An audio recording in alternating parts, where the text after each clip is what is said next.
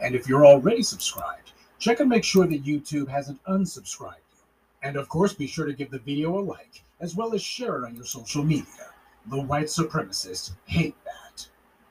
Almost 15 years ago or so, when we set out to start this whole little project to found a new black media, one of the things that I had said was that the entire purpose behind what we're doing is to take control of the social discourse within the black community and to elevate the debate. Taking control of the discourse means that we're going to be guiding where it goes. Instead of having the zone being flooded by a whole bunch of white media bootlicks, we were going to be the ones saying this is what it's really about. And when you wonder, well, have we had really that much of an impact, which you shouldn't be wondering about because the truth of the matter is the white media is not going to validate what we do, but it's a matter of are they feeling the pain yet? Well, judge for yourselves. While the black media made it very clear that we didn't give a damn what the white media was trying to say, we were going to say what needed to be said, what the black consensus actually is. Well, you need look no further than Newsweek. About a week or so after we had gone ahead and had the final word on the subject, making it clear where black folks in America stand, here comes Newsweek with an op ed piece. And I'm not attacking the writer or the piece itself. I just think it's very interesting for the admissions that it makes. Should black Americans champion immigration?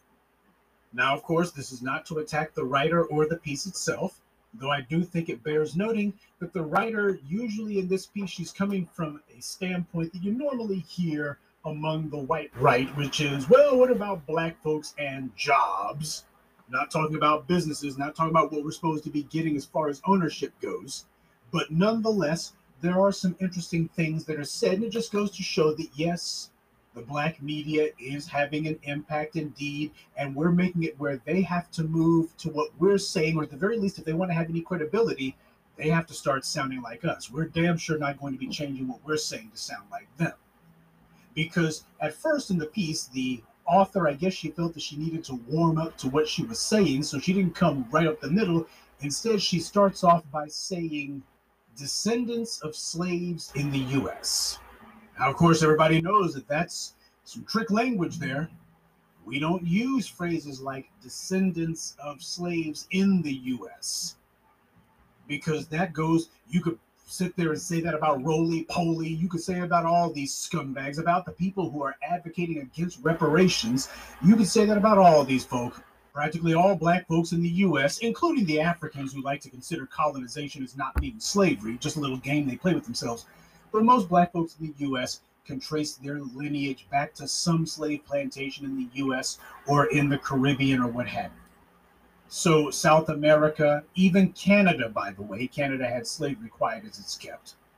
But the author of the piece, she uses the kind of language that you expect if you're in the if you're somebody who the white media decides to publish. Of course, there's going to be the talk about I'm proud of the US and I'm proud of my family suffering in the US. And well, you know, sometimes America seems to prefer to offer its bounty to others. Sometimes, not all the time, but just every once in a while, it seems like it. I'm not sure if it is, but sometimes it, it kind of seems that way. That's that kind of mandy pandy language that we can't afford. But nonetheless, the writer, I guess, in order to keep her credibility, she felt like if she was going to tackle this one, the the outcry, especially for the black grassroots, was simply too loud to be ignored. So she starts off by warming up to it. She can't come up the middle. I guess she, she was a little bit nervous. But as she gets closer to what the inevitable confession is that she's going to have to make, she actually tries to lump us in with everyone else as if everybody's been fighting as much or as hard as we have, and that just ain't true. She actually writes as Black Americans and descendants of U.S. slaves continue to fight for the civil rights we were promised on the one hand, that she makes a distinction, she draws a distinction between Black Americans and descendants of U.S. slaves, that's one thing. But the problem with it happens to be she's not drawing it as it needs to be done. We, that's the reason why we say Black immigrants. Even when talking about roly poly and talking about Sheila Jackson Lee and such, so ah, I, I've been here for like 80 years. You can, you can call me no immigrant. Well, the reason we're saying that is because of where your folks come from. We're drawing the distinction based on ancestry, based on lineage, based on bloodline, based on a specific ethnic culture. That's what we're drawing the distinction based on. So again, this is somebody who, for whatever reason, you can tell that she's she's nervous about her white editors or whatever white person is going to read this before publication, whether or not they're going to like what they see. As Black Americans and descendants of U.S. slaves, that's the same thing. That's tautological. That's that's redundant. You need not say Black Americans and descendants of U.S. slaves, but she's warming to it because clearly she's not very comfortable with what she knows that she needs to say, what needs with the truth that she has to say. But nonetheless, I guess she gets up some of her little courage, or she feels she can't avoid it any longer because in the very next paragraph, she finally comes out and says it. With centuries old roots in the United States, Black Americans who are descendants of American slaves, and that's all you need to say. There it is. See, that wasn't so hard, now was it? Somebody should go ahead and tell the author of this piece, Miss Pamela Denise Long, to descendants of American slaves. See, that wasn't so hard to say. That's what the title of the piece should have been. That's what the title of this op ed should have been. Don't sit here trying to tiptoe around the issue and you're going to try to use all of this sneaky weasel word, should black Americans. She sits here and draws a distinction between black Americans and descendants of American slaves. So, what she, if what she means is descendants of American slaves, that's what the headline should have been but they're terrified to get anywhere close to this because this talks about the power distribution and the little tricks the white supremacy has tried to use to forestall that day. So it's a matter of this is so scary to them, so terrifying to them. Even the ones who pretend like they're going to talk about it, they're so scared they can't even say it. It's like, let's put it in the piece somewhere. We'll go ahead and mention it in the piece, not very often, but, but don't put it in the headline. We're not trying to promote this. So, Pamela Long, this article here, just from the headline alone, you're bogus. But of course, what she's thinking is, I, it would be awkward for me to be on a panel if I ever get on one. Eh, I might blow my cable, my chances of being on some white cable news channel, but it would be kind of awkward. Yeah, telling the truth is awkward. But there you go. The language that you thought was confined only to the spaces where we are, this is what's the result of your efforts. Those of you who are the black grassroots, the B1, this is what you have done. You are the force multiplier.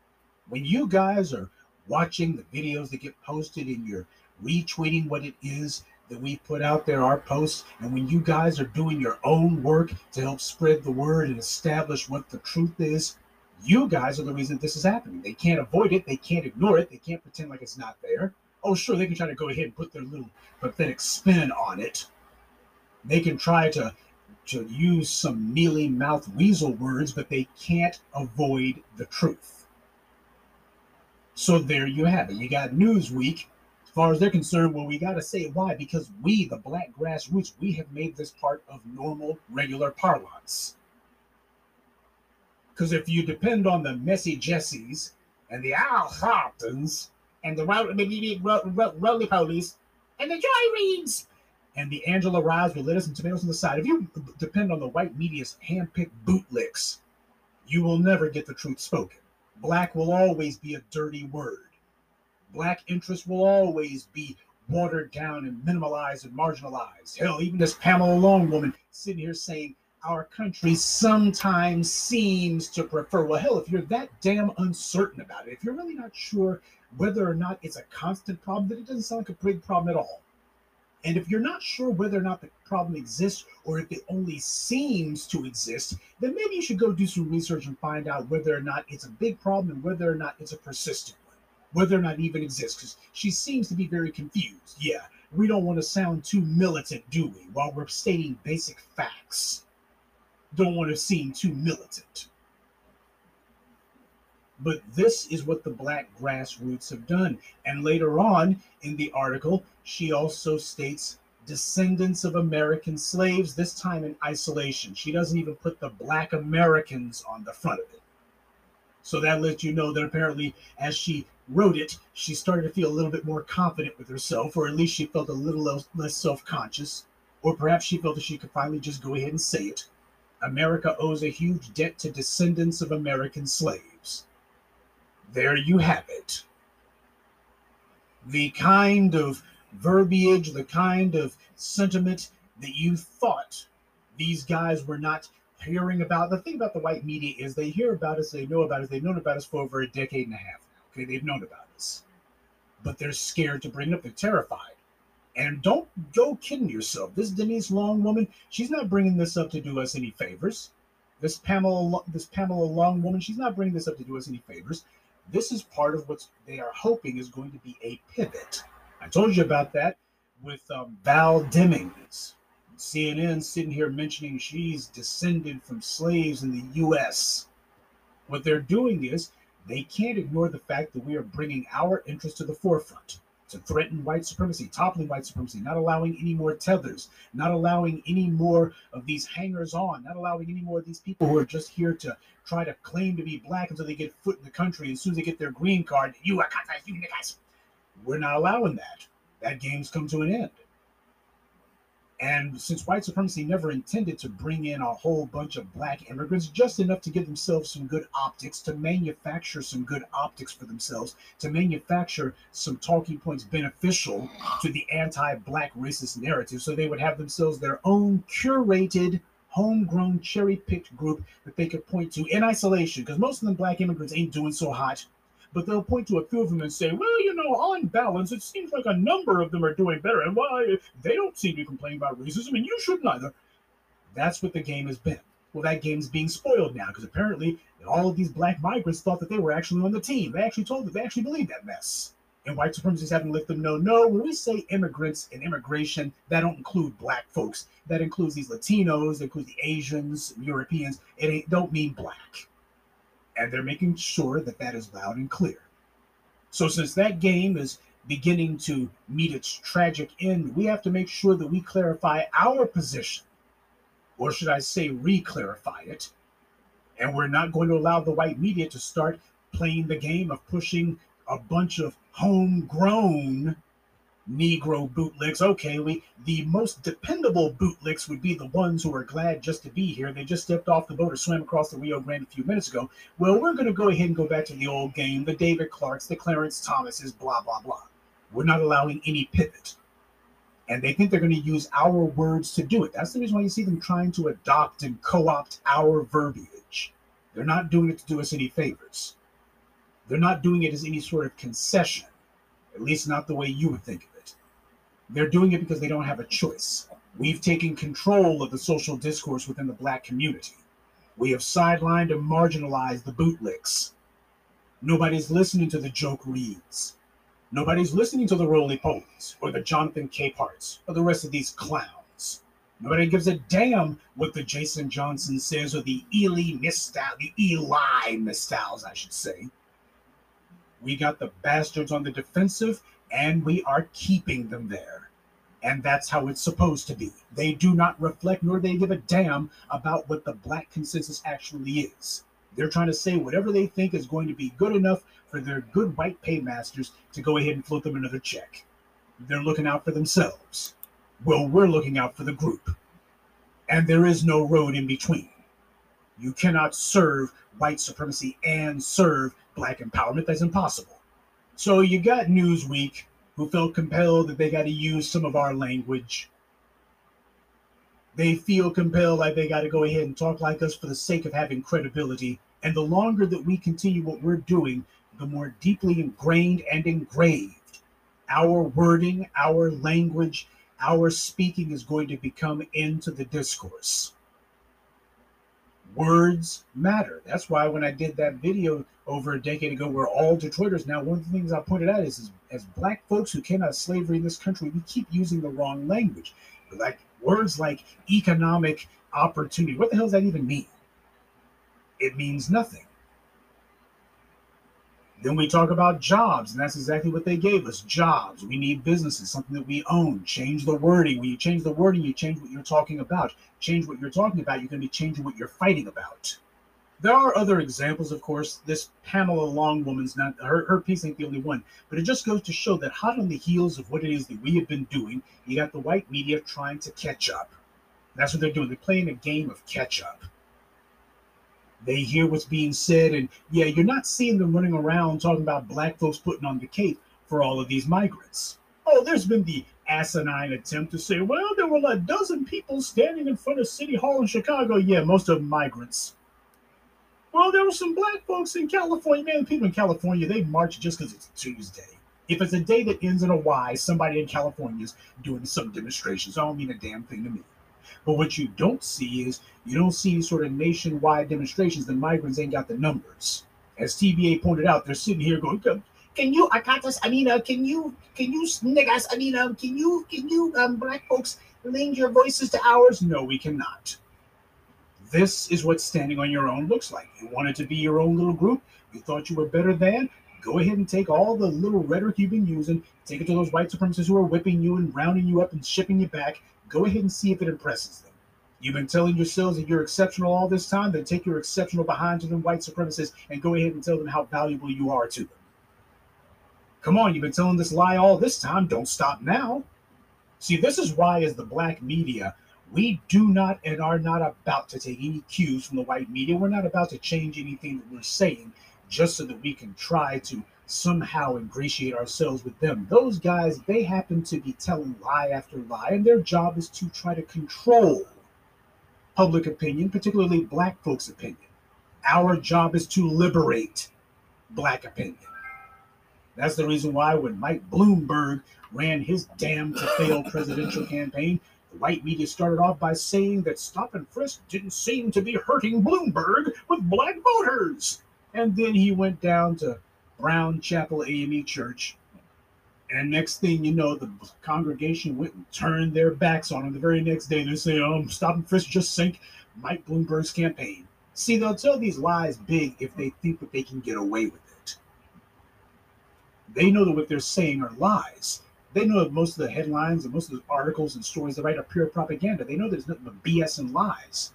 But what they don't know is whether or not you're still going for it. That they don't know.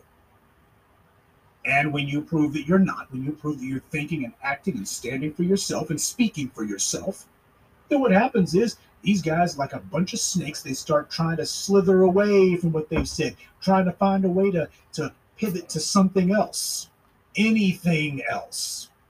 Because while you had the black media telling the truth about what was really going on regarding the Haitian migrant crisis, you had the appropriately named Charles Blow, who was trying to run defense for Biden and looking too ridiculous in the process. His arguments quickly became an incoherent mess, as we've shown with all of these Biden butt kissers. Because the black media has made it where they can't run away from Biden's lies. They can't just say, oh, Biden just winning and, and things are going great for black folks. And ain't you glad Biden's in there? And on top of that, you've had some self-inflicted wounds that have happened. You had all this stuff. You know, obviously, um, Biden was expecting there weren't going to be so many events and so many crises that would happen on his watch. But you know, that's the nature of incompetence. We tend to create our own demons. But Charles Blow and the rest of the bootlicks, what's been happening is they've been trying to basically do an apology for old Joe Biden. They've been trying to basically say, oh, we're sorry the black folks feel some kind of way, and they're trying to speak out of both sides of the necks, and it just don't work. Blow couldn't deny the horrifying optics that were going on down the border, so he didn't even try. This, for a white media bootlick, this is what qualifies as being clever, I suppose. Instead, he talked about it in minimalist terms as if it was some sort of ugly verbal argument that was going on down there and not a targeted mass deportation of black people. He was trying to support his Democratic leftist masters and pretend like he was addressing the masses of black Biden supporters who now felt like the idiots they are for having supported this man. And yes, I said it. There is no excuse for being this stupid this late in the game. All of that, black folks who apparently have programmed themselves with that line about well so and so is too dangerous and so and so is this. As black folks you got some black folks who are just addicted to being scared. You got some black folks who don't seem to understand white supremacy is kicking you from the left and the right It's not a matter of, ooh, if we if we don't vote this kind of ways, ooh, this bad stuff's gonna happen. You have to show me where these white supremacists on the left have been protecting black people before you can tell me that so and so is too dangerous or what'll happen to us. It's just too scary what'll happen to us if so and so gets in office or remains in office. You have to show me where the so-called alternative candidate has done anything to protect us. Otherwise, you don't have an argument. But that's what's going on here. Blow starts off with a question How much of this can black people stand? That's a false premise right there. When it comes to anti black racism, there is no amount that we can afford to stand. But he starts off with the premise of black folks, we should just need to hang in there. How much of this can we take? He doesn't start off from the standpoint of black folks have had enough. He, he doesn't start off from the from the standpoint of we've been pushed too damn far and how long before black folks are tearing stuff up again. He doesn't start off from that standpoint. But then again, Charles Blow, like the rest of the black bootlicks in the white media, they know that there ain't some, there's not some groundswell of black folks in this country who are willing to put on the cape for these migrants. The worm has turned.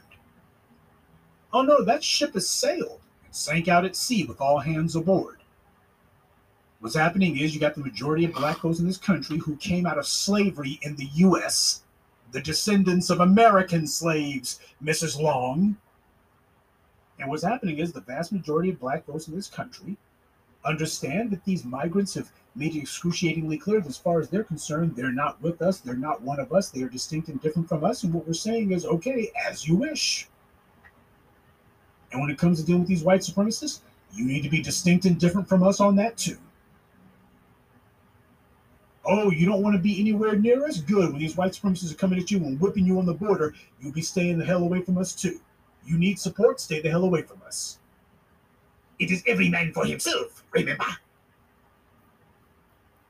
But that's the that's just goes to show that even when you're trying to craft your propaganda, when you start off trying to prop up a lie, you immediately lapse into incoherence. Blow goes on to say that having Biden in the White House is exponentially better than Trump. Oh, really? Because I can't see how it's any different, other than in rhetoric, barely. And for anyone with an IQ higher than their shoe size, they understand that that's a distinction without a difference. Ah, but these are the white media bootlicks we're talking about, so there's no accounting for intelligence. And you can tell that the black bootlicks that the white media employed are getting more and more nervous as they see that what little influence they pretended and told themselves they have has evaporated in the face of the black media. Yeah, when you don't have the only place where black folks are talking being MSNBC and CNN, when you don't have a white media monopoly that gives you the ability to spout gibberish without contest and without refutation, you can pretend as if you got influence. But now you got these folks out here who actually speak for the streets. And what you're finding is nobody wants to hear what you have to say. And the Charles Blows are becoming very, very nervous. They should be he tries to go ahead and replay the old golden. Well, Biden, he's better than Trump. If that were true, it wouldn't have to be said, now would it? If Biden was really better than Trump, then why do you have to say it? Blow goes on to push the perverse idea that we are obligated to choose one of the two major parties at come election time, and that quote protest abstentions are suicidal. This is the same line of crap we heard last year. These guys have got no new material. Well, for all of you black Biden supporters out there, you voted for the lesser of two evils. How's that working out for you? You happy with your choice? Don't you see the difference? Come on, this is a lot different, ain't it? Hell, even Newsweek had to point out that Biden has as many migrants in private detention centers and private prisons as Trump did. I'm still waiting to see this difference. If Biden's better than Trump, ain't he supposed to be different?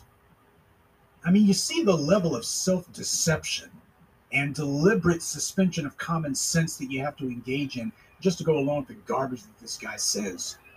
Blow then goes on to tell a bald faced lie he says it's not that Biden hasn't advanced policies that benefit the African American community, efforts that the White House is quick to laud, as it should, when he faces criticism. Well, that's three lies for the price of one. First of all, we've been showing from day one that Biden hasn't done a damn thing for black people. That's why Blow sits here and says Biden's done things that benefit us, but he can't actually name any of these alleged policies. Shouldn't he be giving us the rundown, especially in the face of a political crisis for Biden like this? He ought to be pointing out, but before you know, before all of you black folks decide that maybe you've got buyer's remorse with Biden, we need to list to you all the good stuff he's done. This is just a bump in the road. Remember, Biden, he's got our backs, like he said. That's what he should be doing. He should be giving us the rundown of all the stuff Biden's done that black folks ought to be grateful for. Instead, he don't say a damn thing. He just says Biden's benefited black Americans, and then he moves right along. I told you about that same crap that came out of the GRIO. They're sitting here saying that Biden's policies secure Generation Z's future. Then when you read the article, it's nothing but proposal, proposal, proposal, proposal, proposal. They know that they're professional BS artists selling us a line of bull, but again, they want to see are you dumb enough to fall for it? Biden's done things for everyone including billions of dollars for Afghan refugees, but he had done nothing for us. What two or three insincere promises that he was forced to make during the campaign because he was he had his back to a corner, we had it boxed in. But the few insincere promises he made last year, he's already declared in the first month or two of his administration, he ain't doing none of it. So this is Charles Blow trying to keep his white paymasters happy especially when you're sitting here slinging the slime for the New York Times. This is the kind of lies you got to tell. They expect him to blatantly lie and lie big.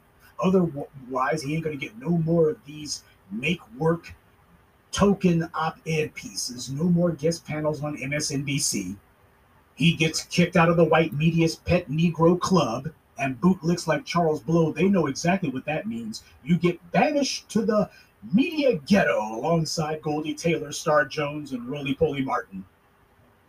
Charles Blow then sneakily transitions from a lie to literally praising Biden for nothing. He takes the non existent benefits that Biden hasn't given to black folks, and then he says that Biden's White House brags on itself, and they should. Really? He, of course, knows that this is crap, and even if people are slow enough to believe it, he realizes that we just had four years of a president who the white media pretended to wag their finger at because he was nothing more than a braggart who boasted about himself full time. And now you got Blow remarking that Biden uh, and his administration should be giving themselves a pat on that. They should be quick to laud what they've done for the black community. Why is it then, if they've done so much for the black community, I would think that would be self explanatory. I would think that black folks would be singing Biden's praises on their own. They wouldn't need him to lead the chorus and to sing his praises all by himself. But that's the thing, ain't nobody singing Biden's praises. So you got bootlicks like Blow, who's sitting here trying to get something going. Come on, everybody, eh, let's have another round of how great Biden art, how all the stuff he's done for us all black folks out here, every Negro in America knows how much good Massa Biden's done for the black community. Ain't that right, everybody? So Blow tries to split the baby and say that Biden's cabal of cronies praise themselves for their imaginary support of the black community, and Blow has the nerve to say, as they should. So we have a blustering gang of braggarts in the White House telling everyone how great they are, and the would be spokesperson for black folks says that they should, based on absolutely nothing. Now, obviously, of course, Charles Blow is auditioning for a White House gig. Obviously, as far as Blow's concerned, he should have gotten himself some sort of upgrade. The white media should have given him some sort of at least weekend show. Hell, if Jonathan putting on his cape heart gets something, I guess Blow's like, I kiss more butt than this guy ever has. I don't, I don't know why I can't get something. Well, that's obviously he's over there part time with Marc Lamont, you big dummy shill over at BNC, that little dying, sinking ship, that little dingy raft with nothing but holes in it. As far as Blow is concerned, oh God, I'm on Skid Row. I got to get the hell out of here before I wind up doing a little struggle closet show with Roly Poly Martin. So this is what he has to do. This is this is what you're reduced to when you're a black bootleg for the white media. This is what you got to lower yourself to. Oh yeah, he's letting them know he understands he's got to lie and lie big, and that they're quick to brag on themselves. And if they put him on the payroll, he'll go ahead and he'll lend his melanin to validate their lies. Given the conditions of the border last week, Blow should be heaping scorn on Biden. Instead, the most that he could muster to say was, "There's an appraisal of Biden at this point that isn't kind." Ordinarily, I would ask, at least rhetorically how do these bootlicks look at themselves in the mirror? But you know, the truth of the matter is, either they don't look at themselves in the mirror. In the case of Roly Poly Martin, I can certainly understand why. And if you're already subscribed, check and make sure that YouTube hasn't unsubscribed you. And of course, be sure to give the video a like, as well as share it on your social media. The white supremacists hate that almost 15 years ago or so when we set out to start this whole little project to found a new black media, one of the things that I had said was that the entire purpose behind what we're doing is to take control of the social discourse within the black community and to elevate the debate. Taking control of the discourse means that we're going to be guiding where it goes. Instead of having the zone being flooded by a whole bunch of white media bootlicks we were going to be the ones saying this is what it's really about. And when you wonder, well, have we had really that much of an impact, which you shouldn't be wondering about, because the truth of the matter is the white media is not going to validate what we do, but it's a matter of are they feeling the pain yet? Well, judge for yourselves. While the black media made it very clear that we didn't give a damn what the white media was trying to say, we were going to say what needed to be said, what the black consensus actually is, well, you need look no further than Newsweek. About a week or so after we had gone ahead and had the final word on the subject, making it clear where black folks in America stand, here comes Newsweek with an op ed piece. And I'm not attacking the writer or the piece itself. I just think it's very interesting for the admissions that it makes. Should black Americans champion immigration? Now, of course, this is not to attack the writer or the piece itself though I do think it bears noting that the writer, usually in this piece, she's coming from a standpoint that you normally hear among the white right, which is, well, what about black folks and jobs? Not talking about businesses, not talking about what we're supposed to be getting as far as ownership goes. But nonetheless, there are some interesting things that are said, and it just goes to show that yes, the black media is having an impact indeed, and we're making it where they have to move to what we're saying, or at the very least, if they want to have any credibility, they have to start sounding like us. We're damn sure not going to be changing what we're saying to sound like them. Because at first in the piece, the author, I guess she felt that she needed to warm up to what she was saying, so she didn't come right up the middle. Instead, she starts off by saying, descendants of slaves in the US. Now, of course, everybody knows that that's some trick language there. We don't use phrases like descendants of slaves in the US because that goes, you could sit there and say that about roly poly. You could say about all these scumbags, about the people who are advocating against reparations. You could say that about all these folk. Practically all black folks in the US, including the Africans who like to consider colonization as not being slavery, just a little game they play with themselves but most black folks in the U.S. can trace their lineage back to some slave plantation in the U.S. or in the Caribbean or what have you.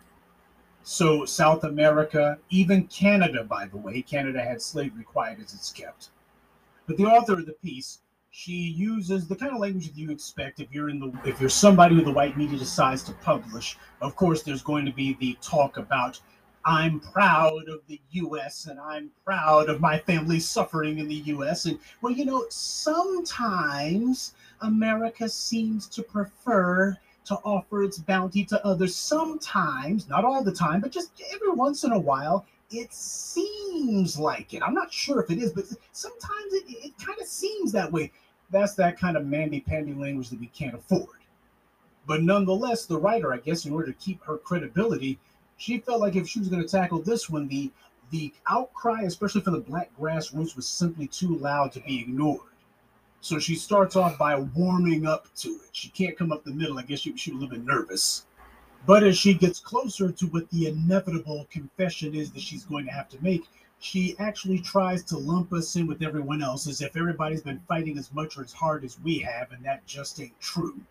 She actually writes as Black Americans and descendants of U.S. slaves continue to fight for the civil rights we were promised. On the one hand, that she makes a distinction, she draws a distinction between Black Americans and descendants of U.S. slaves. That's one thing. But the problem with it happens to be she's not drawing it as it needs to be done. We, that's the reason why we say black immigrants. Even when talking about Roly Poly and talking about Sheila Jackson Lee and such. So well, I've I've been here for like 80 years. You can, you can call me no immigrant. Well, the reason we're saying that is because of where your folks come from. We're drawing the distinction based on ancestry, based on lineage, based on bloodline, based on a specific ethnic culture. That's what we're drawing the distinction based on. So again, this is somebody who, for whatever reason, you can tell that she's she's nervous about her white editors or whatever white person is going to read this before publication, whether or not they're going to like what they see. As Black Americans and descendants of U.S. slaves, that's the same thing. That's tautological. That's that's redundant. You need not say Black Americans and descendants of U.S. slaves, but she's warming to it because clearly she's not very comfortable with what she knows that she needs to say, what needs with, with the truth that she has to say. But nonetheless, I guess she gets up some of her little courage, or she feels she can't avoid it any longer because in the very next paragraph, she finally comes out and says it. With centuries old roots in the United States, Black Americans who are descendants of American slaves, and that's all you need to say. There it is. See, that wasn't so hard, now was it? Somebody should go ahead and tell the author of this piece, Miss Pamela Denise Long, to descendants of American slaves. See, that wasn't so hard to say. That's what the title of the piece should have been. That's what the title of this op ed should have been. Don't sit here trying to tiptoe around the issue and you're going to try to use all of this sneaky weasel word, should black Americans. She sits here and draws a distinction between black Americans and descendants of American slaves. So, she, if what she means is descendants of American slaves, that's what the headline should have been but they're terrified to get anywhere close to this because this talks about the power distribution and the little tricks the white supremacy has tried to use to forestall that day. So it's a matter of this is so scary to them, so terrifying to them. Even the ones who pretend like they're going to talk about it, they're so scared they can't even say it. It's like, let's put it in the piece somewhere. We'll go ahead and mention it in the piece, not very often, but, but don't put it in the headline. We're not trying to promote this. So, Pamela Long, this article here, just from the headline alone, you're bogus. But of course, what she's thinking is, I it would be awkward for me to be on a panel eh, eh, eh, if I ever get on one. I might blow my cable, my chances of being on some white cable news channel, but it would be kind of awkward. Yeah, telling the truth is awkward.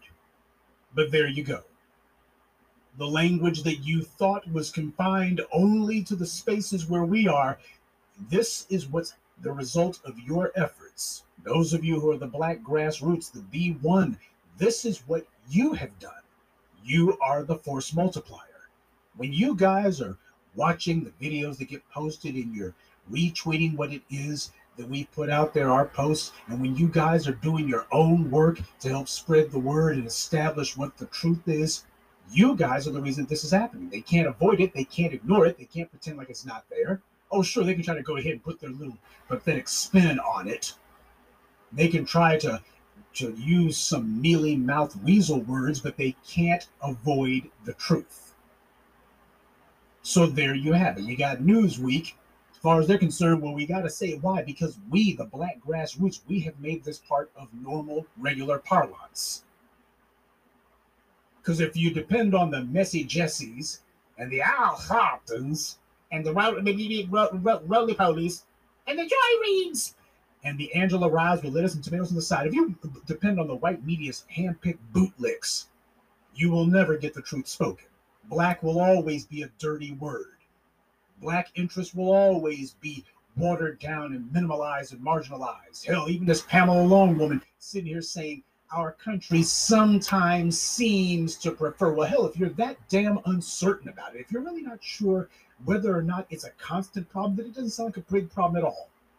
And if you're not sure whether or not the problem exists or if it only seems to exist, then maybe you should go do some research and find out whether or not it's a big problem and whether or not it's a persistent one, whether or not it even exists. Because she seems to be very confused. Yeah, we don't want to sound too militant, do we, while we're stating basic facts. don't want to seem too militant.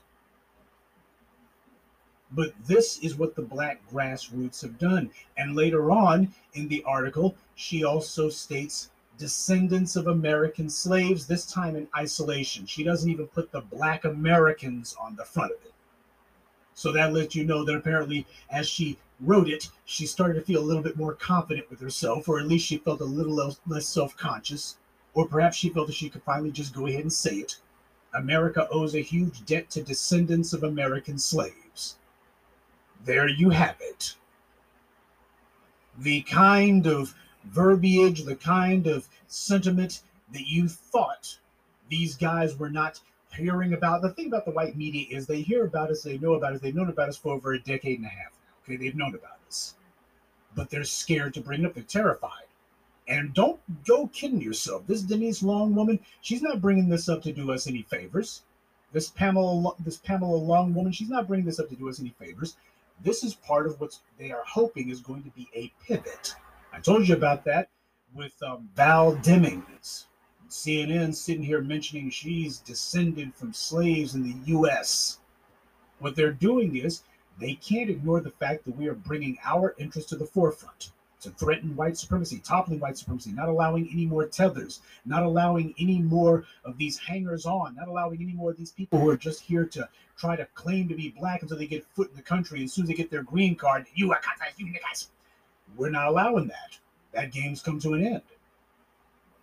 And since white supremacy never intended to bring in a whole bunch of black immigrants, just enough to give themselves some good optics, to manufacture some good optics for themselves, to manufacture some talking points beneficial to the anti black racist narrative, so they would have themselves their own curated, homegrown, cherry picked group that they could point to in isolation. Because most of them black immigrants ain't doing so hot but they'll point to a few of them and say, well, you know, on balance, it seems like a number of them are doing better. And why they don't seem to be complaining about racism, and you shouldn't either. That's what the game has been.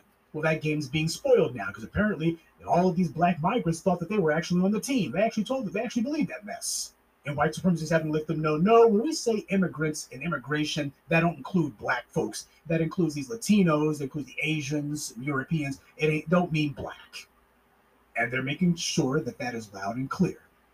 So, since that game is beginning to meet its tragic end, we have to make sure that we clarify our position, or should I say, re clarify it. And we're not going to allow the white media to start playing the game of pushing a bunch of homegrown Negro bootlicks. Okay, we the most dependable bootlicks would be the ones who are glad just to be here. They just stepped off the boat or swam across the Rio Grande a few minutes ago. Well, we're going to go ahead and go back to the old game, the David Clarkes, the Clarence Thomases, blah blah blah. We're not allowing any pivot. And they think they're going to use our words to do it. That's the reason why you see them trying to adopt and co opt our verbiage. They're not doing it to do us any favors. They're not doing it as any sort of concession, at least not the way you would think they're doing it because they don't have a choice. We've taken control of the social discourse within the black community. We have sidelined and marginalized the bootlicks. Nobody's listening to the joke reads. Nobody's listening to the roly polies or the Jonathan Capeharts or the rest of these clowns. Nobody gives a damn what the Jason Johnson says or the Elie Mystal, the Elie Mystals, I should say. We got the bastards on the defensive and we are keeping them there. And that's how it's supposed to be. They do not reflect nor they give a damn about what the black consensus actually is. They're trying to say whatever they think is going to be good enough for their good white paymasters to go ahead and float them another check. They're looking out for themselves. Well, we're looking out for the group. And there is no road in between. You cannot serve white supremacy and serve black empowerment. That's impossible. So you got Newsweek, who felt compelled that they got to use some of our language. They feel compelled like they got to go ahead and talk like us for the sake of having credibility. And the longer that we continue what we're doing, the more deeply ingrained and engraved our wording, our language, our speaking is going to become into the discourse words matter. That's why when I did that video over a decade ago, we're all Detroiters now, one of the things I pointed out is, is as black folks who came out of slavery in this country, we keep using the wrong language. Like words like economic opportunity. What the hell does that even mean? It means nothing. Then we talk about jobs, and that's exactly what they gave us jobs. We need businesses, something that we own. Change the wording. When you change the wording, you change what you're talking about. Change what you're talking about, you're going to be changing what you're fighting about. There are other examples, of course. This Pamela Long woman's not her, her piece ain't the only one, but it just goes to show that hot on the heels of what it is that we have been doing, you got the white media trying to catch up. That's what they're doing. They're playing a game of catch up. They hear what's being said, and yeah, you're not seeing them running around talking about black folks putting on the cape for all of these migrants. Oh, there's been the asinine attempt to say, well, there were a dozen people standing in front of City Hall in Chicago. Yeah, most of them migrants. Well, there were some black folks in California. Man, people in California, they march just because it's Tuesday. If it's a day that ends in a Y, somebody in California is doing some demonstrations. I don't mean a damn thing to me. But what you don't see is you don't see sort of nationwide demonstrations. The migrants ain't got the numbers. As TBA pointed out, they're sitting here going, can you Akatas, mean, uh, can you can you niggas, mean, um, can you can you um black folks lend your voices to ours? No, we cannot. This is what standing on your own looks like. You wanted to be your own little group. You thought you were better than. Go ahead and take all the little rhetoric you've been using, take it to those white supremacists who are whipping you and rounding you up and shipping you back, Go ahead and see if it impresses them. You've been telling yourselves that you're exceptional all this time, then take your exceptional behind to them white supremacists and go ahead and tell them how valuable you are to them. Come on, you've been telling this lie all this time. Don't stop now. See, this is why, as the black media, we do not and are not about to take any cues from the white media. We're not about to change anything that we're saying just so that we can try to somehow ingratiate ourselves with them. Those guys, they happen to be telling lie after lie, and their job is to try to control public opinion, particularly black folks' opinion. Our job is to liberate black opinion. That's the reason why when Mike Bloomberg ran his damn to fail presidential campaign, the white media started off by saying that stop and frisk didn't seem to be hurting Bloomberg with black voters. And then he went down to Brown Chapel AME Church. And next thing you know, the congregation went and turned their backs on him. The very next day, they say, um, stop and frisk just sink Mike Bloomberg's campaign. See, they'll tell these lies big if they think that they can get away with it. They know that what they're saying are lies. They know that most of the headlines and most of the articles and stories they write are pure propaganda. They know there's nothing but BS and lies. But what they don't know is whether or not you're still going for it. That they don't know. And when you prove that you're not, when you prove that you're thinking and acting and standing for yourself and speaking for yourself, then what happens is these guys, like a bunch of snakes, they start trying to slither away from what they've said, trying to find a way to, to pivot to something else, anything else.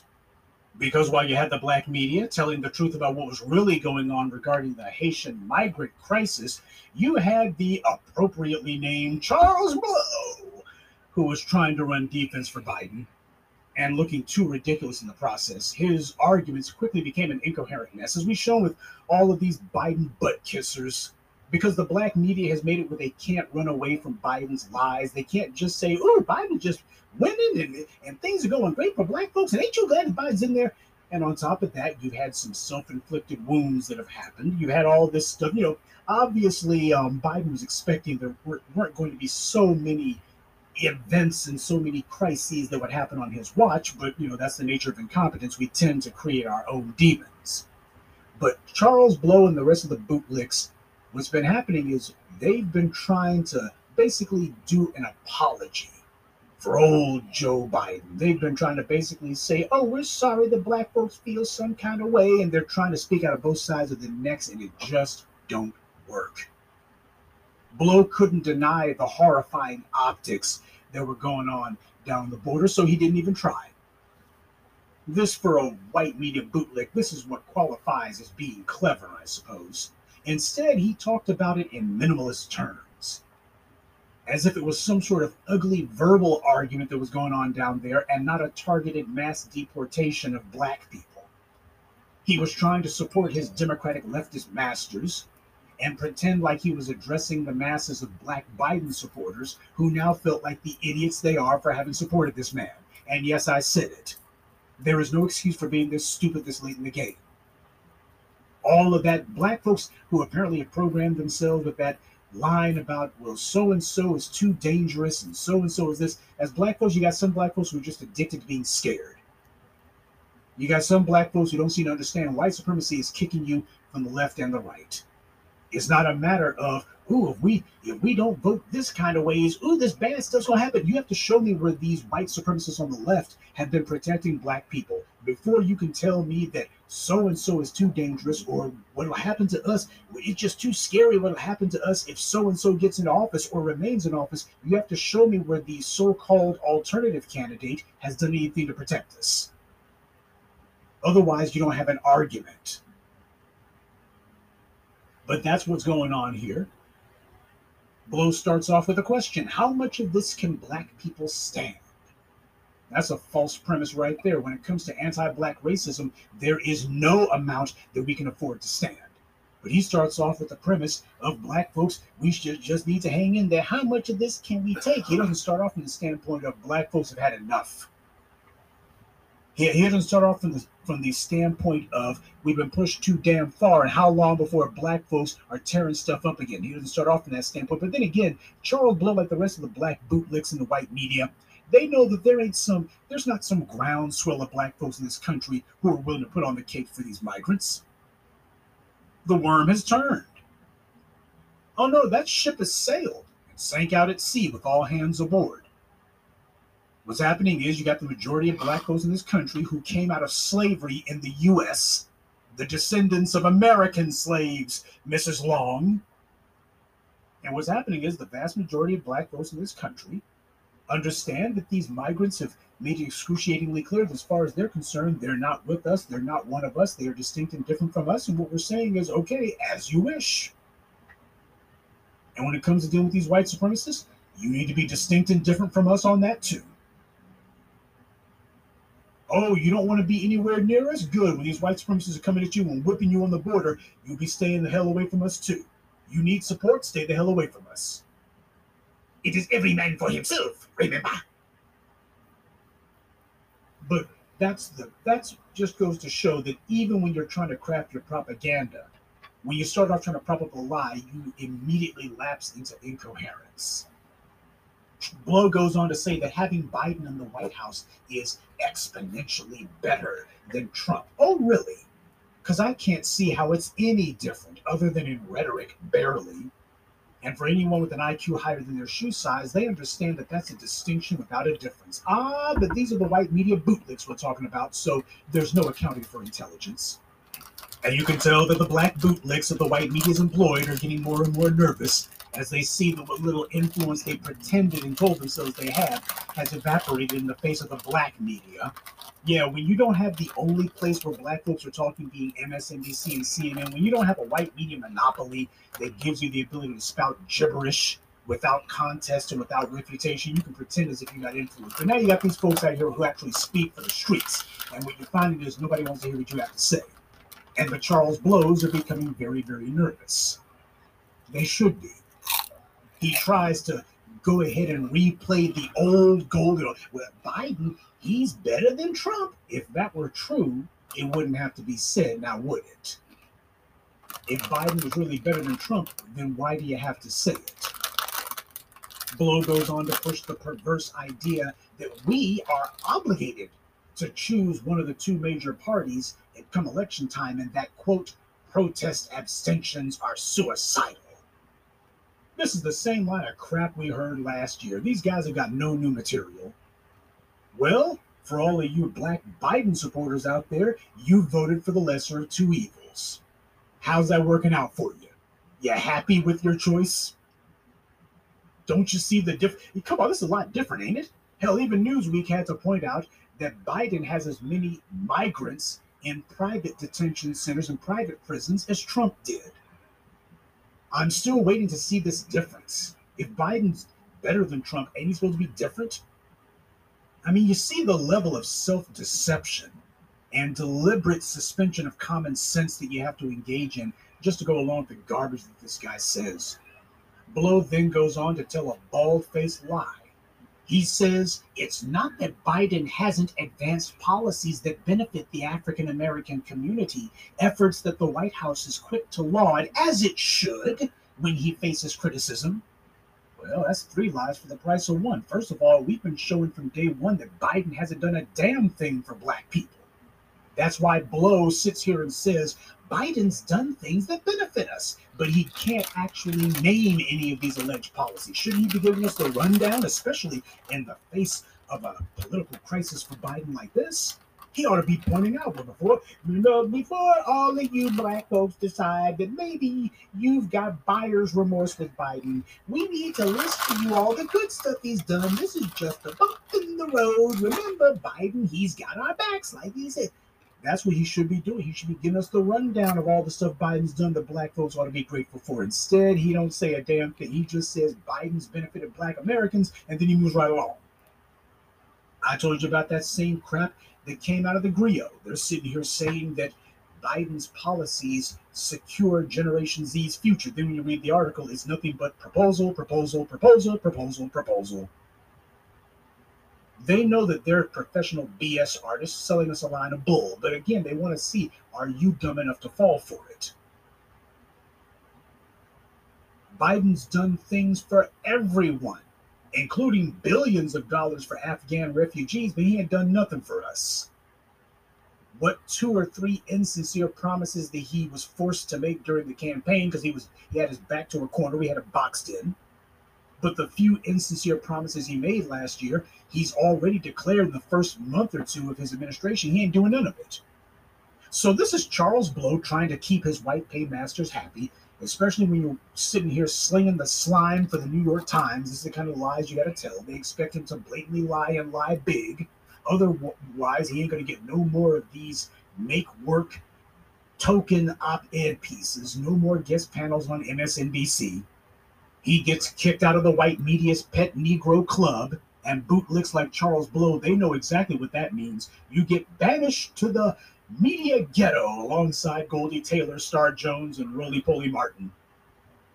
Charles Blow then sneakily transitions from a lie to literally praising Biden for nothing. He takes the non existent benefits that Biden hasn't given to black folks, and then he says that Biden's White House brags on itself, and they should. Really?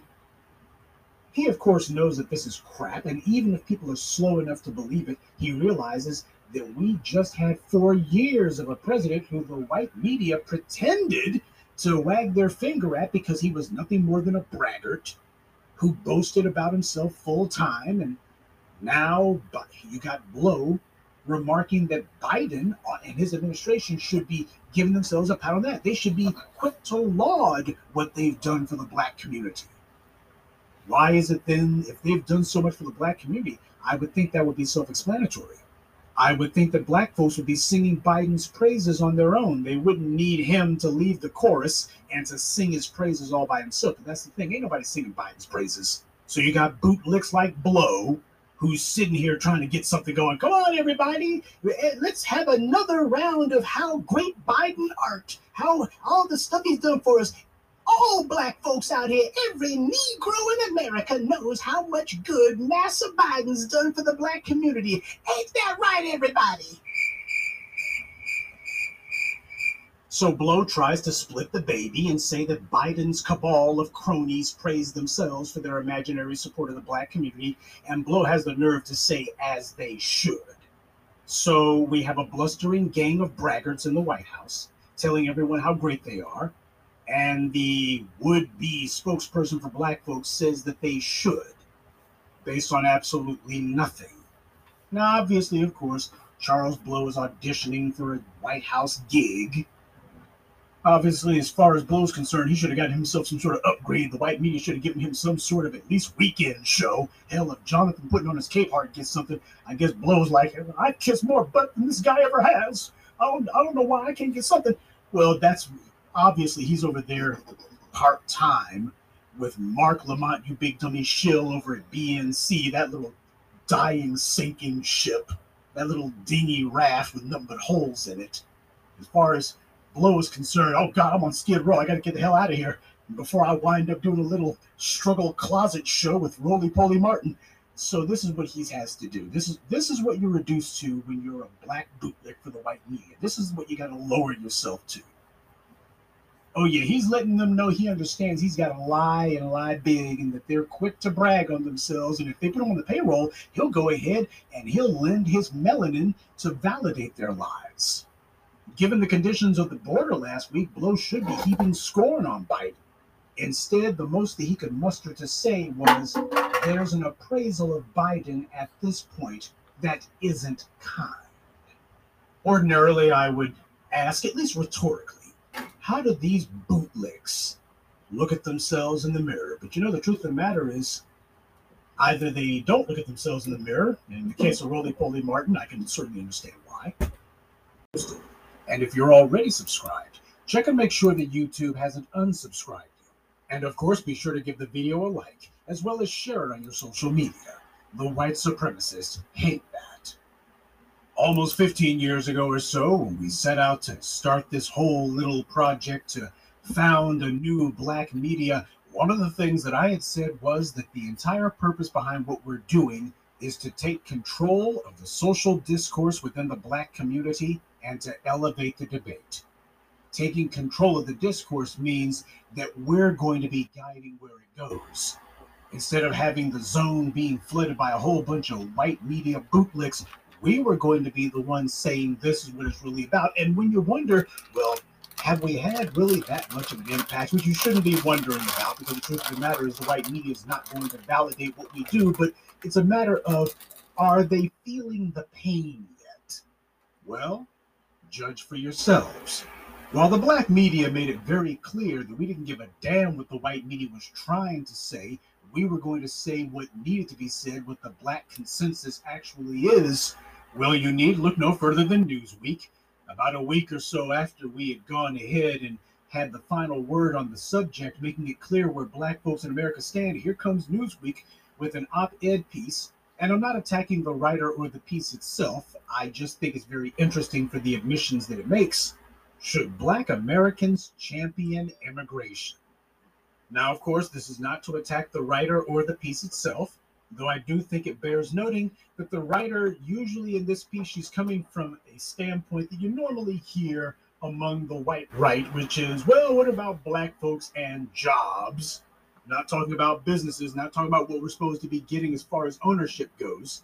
But nonetheless, there are some interesting things that are said, and it just goes to show that yes, the black media is having an impact indeed, and we're making it where they have to move to what we're saying, or at the very least, if they want to have any credibility, they have to start sounding like us. We're damn sure not going to be changing what we're saying to sound like them. Because at first in the piece, the author, I guess she felt that she needed to warm up to what she was saying, so she didn't come right up the middle. Instead, she starts off by saying, descendants of slaves in the US. Now, of course, everybody knows that that's some trick language there. We don't use phrases like descendants of slaves in the US because that goes, you could sit there and say that about roly poly. You could say about all these scumbags, about the people who are advocating against reparations. You could say that about all these folk. Practically all black folks in the US, including the Africans who like to consider colonization as not being slavery, just a little game they play with themselves. But most black folks in the U.S. can trace their lineage back to some slave plantation in the U.S. or in the Caribbean or what have you. So, South America, even Canada, by the way, Canada had slavery quiet as it's kept. But the author of the piece, she uses the kind of language that you expect if you're in the if you're somebody who the white media decides to publish. Of course, there's going to be the talk about I'm proud of the US and I'm proud of my family suffering in the US. And well, you know, sometimes America seems to prefer to offer its bounty to others. Sometimes, not all the time, but just every once in a while, it seems like it. I'm not sure if it is, but sometimes it, it kind of seems that way. That's that kind of mandy pandy language that we can't afford. But nonetheless, the writer, I guess, in order to keep her credibility, she felt like if she was going to tackle this one, the the outcry, especially for the black grassroots, was simply too loud to be ignored. So she starts off by warming up to it. She can't come up the middle. I guess she, she was a little bit nervous. But as she gets closer to what the inevitable confession is that she's going to have to make, she actually tries to lump us in with everyone else as if everybody's been fighting as much or as hard as we have, and that just ain't true. She actually writes as Black Americans and descendants of U.S. slaves continue to fight for the civil rights we were promised. On the one hand, that she makes a distinction, she draws a distinction between Black Americans and descendants of U.S. slaves. That's one thing. But the problem with it happens to be she's not drawing it as it needs to be done. We, that's the reason why we say Black immigrants even when talking about Roly Poly and talking about Sheila Jackson Lee and such. So I've been, I've been here for like 80 years. You can you can call me no immigrant. Well, the reason we're saying that is because of where your folks come from. We're drawing the distinction based on ancestry, based on lineage, based on bloodline, based on a specific ethnic culture. That's what we're drawing the distinction based on. So again, this is somebody who, for whatever reason, you can tell that she's she's nervous about her white editors or whatever white person is going to read this before publication, whether or not they're going to like what they see. As Black Americans and descendants of U.S. slaves, that's the same thing. That's tautological. That's that's redundant. You need not say Black Americans and descendants of U.S. slaves, but she's warming to it because clearly she's not very comfortable with what she knows that she needs to say, what needs with the truth that she has to say. But nonetheless, I guess she gets up some of her little courage, or she feels she can't avoid it any longer because in the very next paragraph, she finally comes out and says it. With centuries old roots in the United States, Black Americans who are descendants of American slaves, and that's all you need to say. There it is. See, that wasn't so hard, now was it? Somebody should go ahead and tell the author of this piece, Miss Pamela Denise Long, to descendants of American slaves. See, that wasn't so hard to say. That's what the title of the piece should have been. That's what the title of this op ed should have been. Don't sit here trying to tiptoe around the issue and you're going to try to use all of this sneaky weasel word, should black Americans. She sits here and draws a distinction between black Americans and descendants of American slaves. So, she, if what she means is descendants of American slaves, that's what the headline should have been but they're terrified to get anywhere close to this because this talks about the power distribution and the little tricks the white supremacy has tried to use to forestall that day. So it's a matter of this is so scary to them, so terrifying to them. Even the ones who pretend like they're going to talk about it, they're so scared they can't even say it. It's like, let's put it in the piece somewhere. We'll go ahead and mention it in the piece, not very often, but, but don't put it in the headline. We're not trying to promote this. So, Pamela Long, this article here, just from the headline alone, you're bogus. But of course, what she's thinking is, I, it would be awkward for me to be on a panel eh, eh, if I ever get on one. Eh, I might blow my cable, my chances of being on some white cable news channel, but it would be kind of awkward. Yeah, telling the truth is awkward. But there you go. The language that you thought was confined only to the spaces where we are, this is what's the result of your efforts. Those of you who are the black grassroots, the B1, this is what you have done. You are the force multiplier. When you guys are watching the videos that get posted and you're retweeting what it is that we put out there, our posts, and when you guys are doing your own work to help spread the word and establish what the truth is, you guys are the reason this is happening. They can't avoid it, they can't ignore it, they can't pretend like it's not there. Oh, sure, they can try to go ahead and put their little pathetic spin on it. They can try to to use some mealy mouth weasel words, but they can't avoid the truth. So there you have it. You got Newsweek. As far as they're concerned, well, we got to say why. Because we, the black grassroots, we have made this part of normal, regular parlance. Because if you depend on the messy Jessies and the Al Sharptons and the roly polies and the Joy Reids and the Angela Ryes with lettuce and tomatoes on the side. If you depend on the white media's hand-picked bootlicks, you will never get the truth spoken. Black will always be a dirty word.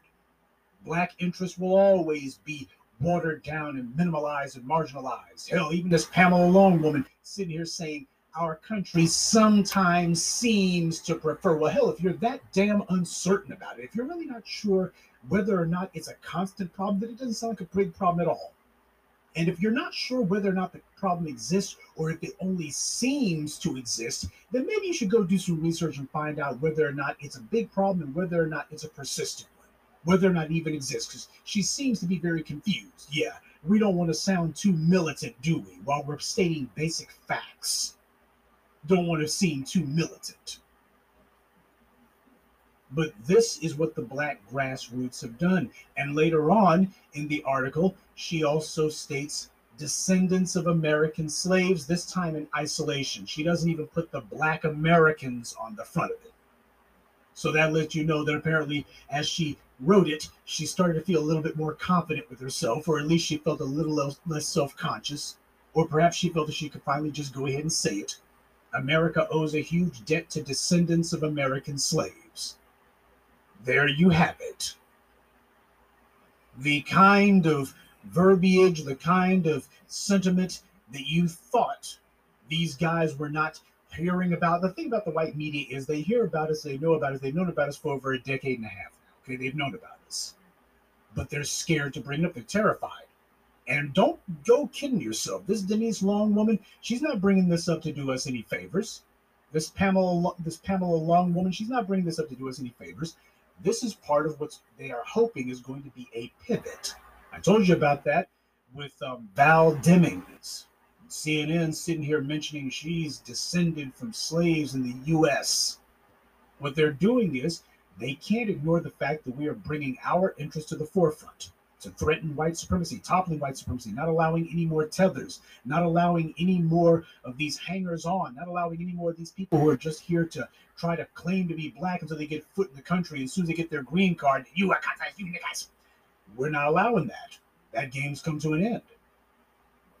And since white supremacy never intended to bring in a whole bunch of black immigrants, just enough to give themselves some good optics, to manufacture some good optics for themselves, to manufacture some talking points beneficial to the anti black racist narrative, so they would have themselves their own curated, homegrown, cherry picked group that they could point to in isolation, because most of them black immigrants ain't doing so hot but they'll point to a few of them and say, well, you know, on balance, it seems like a number of them are doing better. And why they don't seem to complain about racism, and you shouldn't either. That's what the game has been. Well, that game's being spoiled now because apparently all of these black migrants thought that they were actually on the team. They actually told that they actually believed that mess. And white supremacists haven't let them know, no, when we say immigrants and immigration, that don't include black folks. That includes these Latinos, that includes the Asians, Europeans. It don't mean black and they're making sure that that is loud and clear. So, since that game is beginning to meet its tragic end, we have to make sure that we clarify our position, or should I say, re clarify it. And we're not going to allow the white media to start playing the game of pushing a bunch of homegrown Negro bootlicks. Okay, we the most dependable bootlicks would be the ones who are glad just to be here. They just stepped off the boat or swam across the Rio Grande a few minutes ago. Well, we're going to go ahead and go back to the old game, the David Clarkes, the Clarence Thomases, blah blah blah. We're not allowing any pivot, and they think they're going to use our words to do it. That's the reason why you see them trying to adopt and co-opt our verbiage. They're not doing it to do us any favors. They're not doing it as any sort of concession, at least not the way you would think of it. They're doing it because they don't have a choice. We've taken control of the social discourse within the black community. We have sidelined and marginalized the bootlicks. Nobody's listening to the joke reads.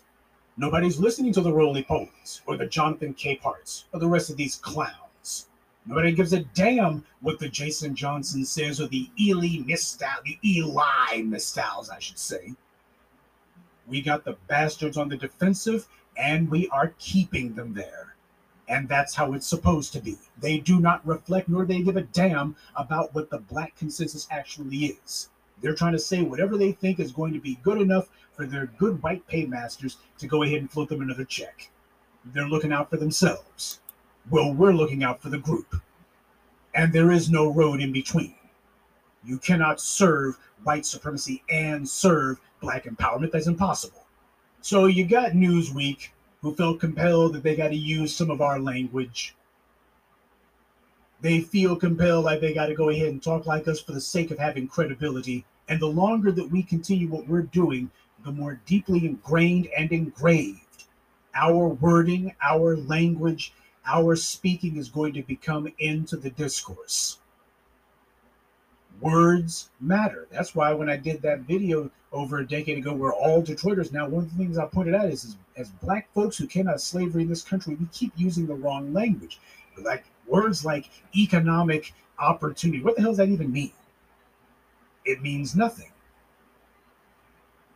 Then we talk about jobs, and that's exactly what they gave us jobs. We need businesses, something that we own. Change the wording. When you change the wording, you change what you're talking about. Change what you're talking about, you're going to be changing what you're fighting about. There are other examples, of course. This Pamela Long woman's not her, her piece ain't the only one, but it just goes to show that hot on the heels of what it is that we have been doing, you got the white media trying to catch up. That's what they're doing. They're playing a game of catch up. They hear what's being said, and yeah, you're not seeing them running around talking about black folks putting on the cape for all of these migrants. Oh, there's been the asinine attempt to say, well, there were a dozen people standing in front of City Hall in Chicago. Yeah, most of them migrants.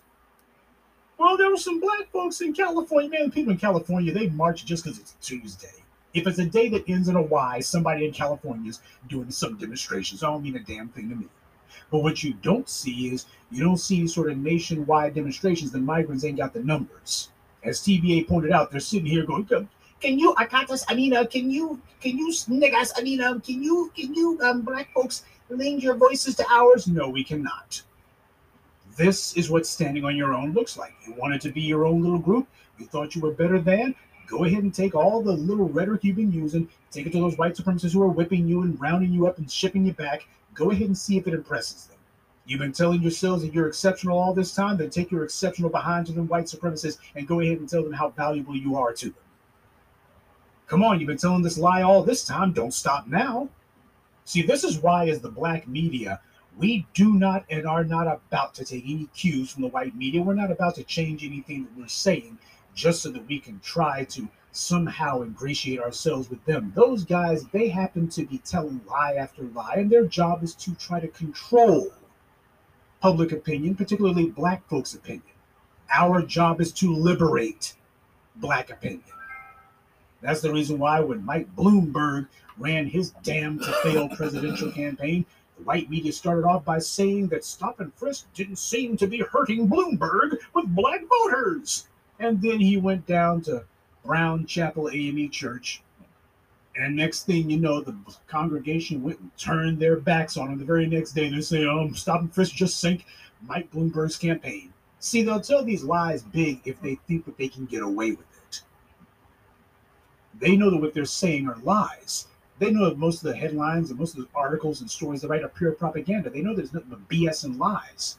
But what they don't know is whether or not you're still going for it. That they don't know. And when you prove that you're not, when you prove that you're thinking and acting and standing for yourself and speaking for yourself, then what happens is these guys, like a bunch of snakes, they start trying to slither away from what they've said, trying to find a way to, to pivot to something else, anything else. Because while you had the black media telling the truth about what was really going on regarding the Haitian migrant crisis, you had the appropriately named Charles Blow, who was trying to run defense for Biden and looking too ridiculous in the process. His arguments quickly became an incoherent mess, as we've shown with all of these Biden butt kissers because the black media has made it where they can't run away from Biden's lies. They can't just say, oh, Biden just winning and, and things are going great for black folks. And ain't you glad Biden's in there? And on top of that, you've had some self inflicted wounds that have happened. You had all this stuff. You know, obviously, um, Biden was expecting there weren't going to be so many events and so many crises that would happen on his watch. But, you know, that's the nature of incompetence. We tend to create our own demons. But Charles Blow and the rest of the bootlicks what's been happening is they've been trying to basically do an apology for old Joe Biden. They've been trying to basically say, oh, we're sorry the black folks feel some kind of way, and they're trying to speak out of both sides of the necks, and it just don't work. Blow couldn't deny the horrifying optics that were going on down the border, so he didn't even try. This, for a white media bootlick, this is what qualifies as being clever, I suppose.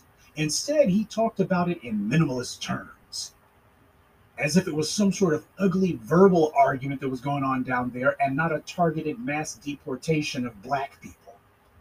He was trying to support his Democratic leftist masters and pretend like he was addressing the masses of black Biden supporters who now felt like the idiots they are for having supported this man. And yes, I said it.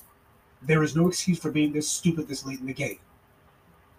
All of that, black folks who apparently have programmed themselves with that line about, well, so and so is too dangerous and so and so is this. As black folks, you got some black folks who are just addicted to being scared.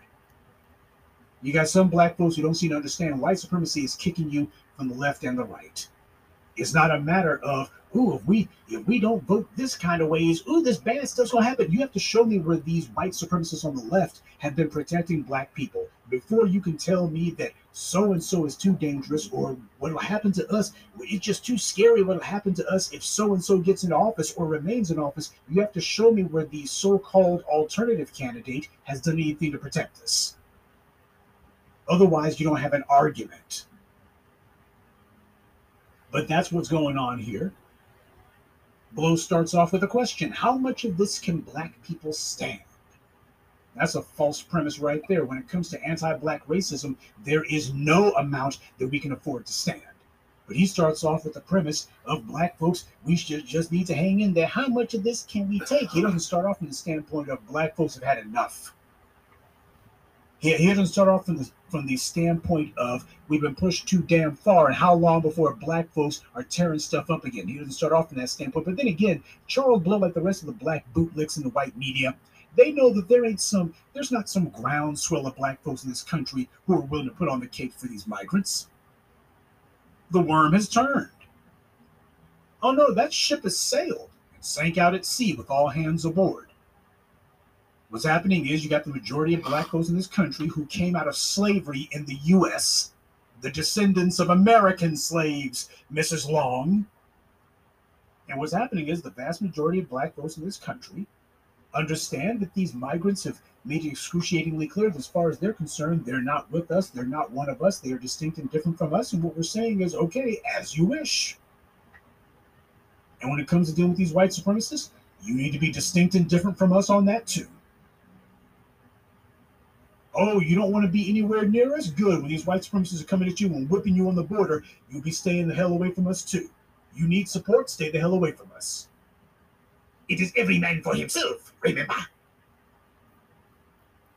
But that's the that's just goes to show that even when you're trying to craft your propaganda, when you start off trying to prop up a lie, you immediately lapse into incoherence. Blow goes on to say that having Biden in the White House is exponentially better than Trump. Oh, really? Because I can't see how it's any different other than in rhetoric, barely. And for anyone with an IQ higher than their shoe size, they understand that that's a distinction without a difference. Ah, but these are the white media bootlicks we're talking about, so there's no accounting for intelligence. And you can tell that the black bootlicks that the white media's employed are getting more and more nervous as they see what little influence they pretended and told themselves they had has evaporated in the face of the black media. Yeah, when you don't have the only place where black folks are talking being MSNBC and CNN, when you don't have a white media monopoly that gives you the ability to spout gibberish without contest and without refutation, you can pretend as if you got influence. But now you got these folks out here who actually speak for the streets. And what you're finding is nobody wants to hear what you have to say. And the Charles Blows are becoming very, very nervous. They should be he tries to go ahead and replay the old golden. Well, Biden, he's better than Trump. If that were true, it wouldn't have to be said, now would it? If Biden was really better than Trump, then why do you have to say it?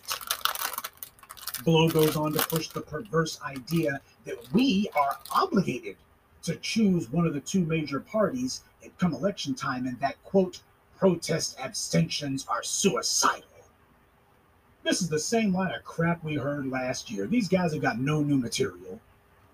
Well, for all of you black Biden supporters out there, you voted for the lesser of two evils. How's that working out for you? You happy with your choice? Don't you see the difference? Come on, this is a lot different, ain't it? Hell, even Newsweek had to point out that Biden has as many migrants in private detention centers and private prisons as Trump did. I'm still waiting to see this difference. If Biden's better than Trump, ain't he supposed to be different? I mean, you see the level of self deception and deliberate suspension of common sense that you have to engage in just to go along with the garbage that this guy says. Blow then goes on to tell a bald faced lie. He says it's not that Biden hasn't advanced policies that benefit the African American community, efforts that the White House is quick to laud, as it should, when he faces criticism. Well, that's three lies for the price of one. First of all, we've been showing from day one that Biden hasn't done a damn thing for black people. That's why Blow sits here and says Biden's done things that benefit us, but he can't actually name any of these alleged policies. Shouldn't he be giving us the rundown, especially in the face of a political crisis for Biden like this?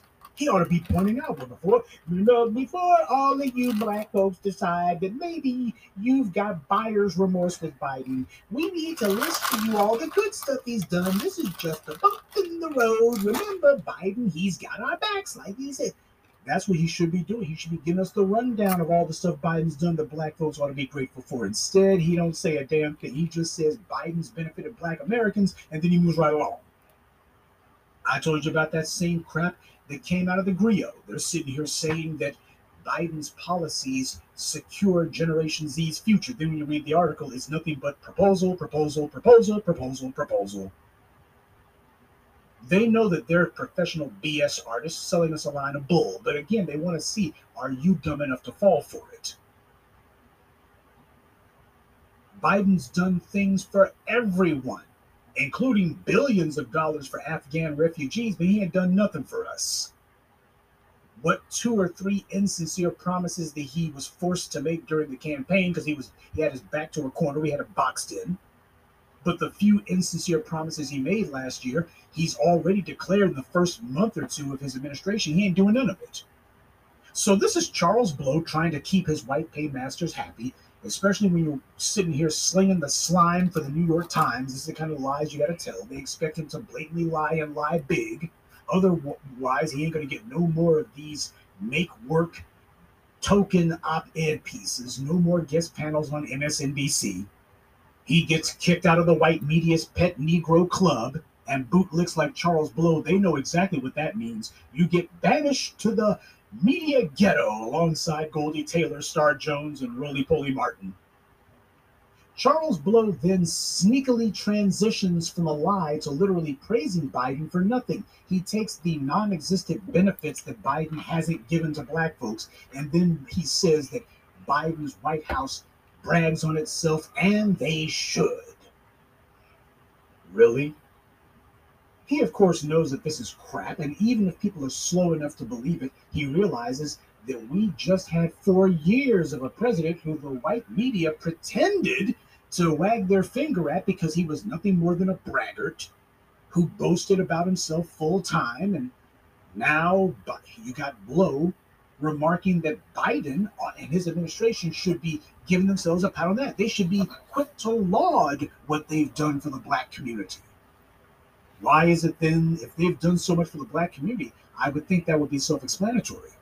I would think that black folks would be singing Biden's praises on their own. They wouldn't need him to lead the chorus and to sing his praises all by himself. But that's the thing, ain't nobody singing Biden's praises. So you got bootlicks like Blow, who's sitting here trying to get something going. Come on, everybody, eh, let's have another round of how great Biden art, how all the stuff he's done for us.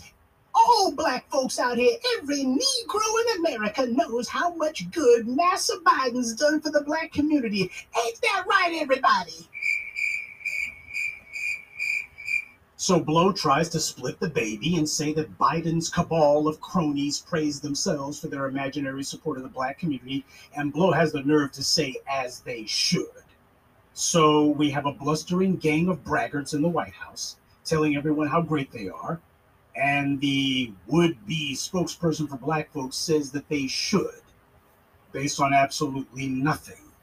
Now, obviously, of course, Charles Blow is auditioning for a White House gig Obviously, as far as Blow's concerned, he should have gotten himself some sort of upgrade. The white media should have given him some sort of at least weekend show. Hell, if Jonathan putting on his cape heart gets something, I guess Blow's like, I kiss more butt than this guy ever has. I don't, I don't know why I can't get something. Well, that's obviously he's over there part time with Marc Lamont, you big dummy shill over at BNC, that little dying, sinking ship, that little dingy raft with nothing but holes in it. As far as Blow is concerned, oh God, I'm on Skid Row. I got to get the hell out of here before I wind up doing a little struggle closet show with Roly Poly Martin. So this is what he has to do. This is this is what you're reduced to when you're a black bootleg for the white media. This is what you got to lower yourself to. Oh yeah, he's letting them know he understands he's got to lie and lie big, and that they're quick to brag on themselves. And if they put him on the payroll, he'll go ahead and he'll lend his melanin to validate their lies. Given the conditions of the border last week, Blow should be heaping scorn on Biden. Instead, the most that he could muster to say was, There's an appraisal of Biden at this point that isn't kind. Ordinarily, I would ask, at least rhetorically, how do these bootlicks look at themselves in the mirror? But you know, the truth of the matter is, either they don't look at themselves in the mirror. In the case of Roly Poly Martin, I can certainly understand why. You call that creature a vampire. Yeah, that sounds about right for these bootlicks. Now, this is yet another fool desperately trying not to admit that the black media was right. That's what this is. They're trying to do cleanup operations for Biden. For the few of them who dare to address it. Because most of them know, as we saw with Newsweek, they know what the black consensus is and they know who it is who has aggregated that consensus. And what they also understand is no, you can't be getting out here deciding that you're going to do the old, well, Massa Biden knows best. So they're playing a game of headlines that claim to otherwise be critical of Joe Biden. Then when you read the damn thing, you find that it's nothing but support. And that would Noam Chomsky talked about the most sophisticated form of propaganda when something claims to be opposition when in reality it's actually support. And remember how earlier in his little op ed piece that Blow was saying that Biden was exponentially better than Trump? Well, that didn't last very long because just a little later in his piece, Blow recounts how Trump called black nations S hole countries and how Biden responded on Twitter by saying, We're better than this. And by better than this, Biden was saying the US is better than Trump. But what does Blow say? deporting these Haitians is worse, not better. So, in only a few paragraphs, we've gone from Biden is exponentially better than Trump to this is worse, not better. See, this is what happens when you try to whitewash something you know isn't true. You wind up tying your forked tongue in knots. This is what the black bootlicks are doing because of the pressure that we're putting on them. Oh, they love to do the usual let's go ahead and soft shoe tap dance for these white supremacists. We're going to say that it's all coming up roses and black folks are just so happy. Now, the days of pulling the Bill Clinton two step, those days are behind us. You're not going to be doing the crap where Bill Clinton goes to Harlem and you say, oh, black folks just love Bill Clinton. Just looks here, looks here. Oh, don't you see how happy they is? You're not going to get away with that crap anymore. You're not going to have the ability to try to paint your own reality the black media is going to force you to have to deal with the real one. These bootlicks know what the reality is, they know what the facts are. They also know what the black consensus actually is, and that is the facts. The facts are what we are saying. And they know that it's ridiculous for them to speak against it, they can't ignore it. They can't pretend like it's not there, which is what they used to have the ability to do. The white media decided what was out of sight and out of mind, so they could tell their lies, even though that they knew was totally untrue. But that's okay because it's not as if anyone's out there speaking with a voice loud enough to be heard to counter you. So whatever you say, there'll be a few people who grumble about it, but nobody will know about it. Well, now everybody knows about it. And what are they trying to do? They're sitting here, sound like a bunch of schizophrenics, trying to have it both ways. Blow knows exactly how this looks to black people, especially those who voted for Biden. While those of us in the black grassroots, we're not shocked at all, and we're certainly not crying any tears. Those who are desperately hoping that the white left arm of white supremacy was somehow going to be different, those clowns are totally shocked because they listen to people like Charles Blow and Joke Reid and Roly Poly Martin as these fools were auditioning for a job from the Biden administration and now here the reality is that the black media told you that Biden would be no different, no better than Trump. And here we got Charles Blow, just a mere nine months into his boy Biden's administration, and he's forced to say the same thing. This is worse, not better. Now, this is not to say that we endorse either candidate. Neither political party is in our is in our corner, and that's the point that we were trying to get across to folks. While Blow and Capehart and others were lying through their teeth and trying to tell black folks that the government's racism would evaporate as soon as Biden took the oath of office, we knew better. It didn't go anywhere. The only difference is because you have a so called Democrat in the White House, what's happening is the normal outrage that should be there is not there. Oh, there are certainly people like myself who are pointing out, hey, look at what Biden's doing. And we're making sure that people are focused on Biden. Because the needle that the bootlicks are trying to thread is that you can't really criticize the policy without criticizing the policy maker. And since the policymakers are the people who these bootlicks are desperately trying to get a job from, well, we have to criticize the policy, but we got to do it in a way we, where we don't criticize the man who makes the policy. As they see that don't work, at least they're hoping you don't see that that doesn't work. Next time you got some of these black bootlicks who are trying to tell you that Biden's different and better than Trump, you can take a look at how he's treating these black migrants from Haiti, and that tells you everything you need to know. Because do you truly believe that those horseback bigots down there in Texas swinging their reins at those guys. Do you think that that was somehow happening in a vacuum, that Biden's folks didn't know about it? You notice that he ain't said anything about it. Nobody's getting punished. And what's happening is Biden is not personally apologizing for anything. That's because he ain't sorry. They were doing it on his orders. And you know who else ain't got a full head of steam? Kamala Harris. Oh, I'd love to see those sorority sisters who were her secret weapon, quote unquote, last year. Yeah, they've been real quiet. So much for Skee-Wee. The bootlegs are going nuts right now. Like a computer that's got a glitch. They're just uh, Biden good, Biden bad, Biden better than Trump. This is worse than Trump. Black media is not letting you forget about Biden's mountains of lies, his broken promises, which means we're not letting the feckless liars like Charles Blow, who carried water for him, be forgotten about either. We're not letting the bigots like Biden or their bootlicks lies be forgotten. We're going to make sure that everybody is held to account. We're going to make sure that none of this stuff is allowed to fall down the memory hole. That's the reason why they're sitting here having to go through these insincere motions right now, like they are. They can't distance themselves from Biden per se because we won't let you forget how they were backing him to the hilt. And as you see with Blow, they're still lying for him. And this clown has the nerve to tell us that we have to vote for one party or the other, that protest abstentions are suicidal. Well, ask the kin folks of these Haitians. Don't ask Roly Poly or Karine Stud Pierre. They don't give a damn. But ask the other folks that you find in Miami and New York. Ask them if supporting Biden was suicidal. Ask the families of black people murdered by the police if Biden's lies about a police accountability commission were suicidal. White supremacy created both the Democrats and the Republican parties. Hiding your head in the sand and pretending that either one of them is better than the other, that's what's suicidal.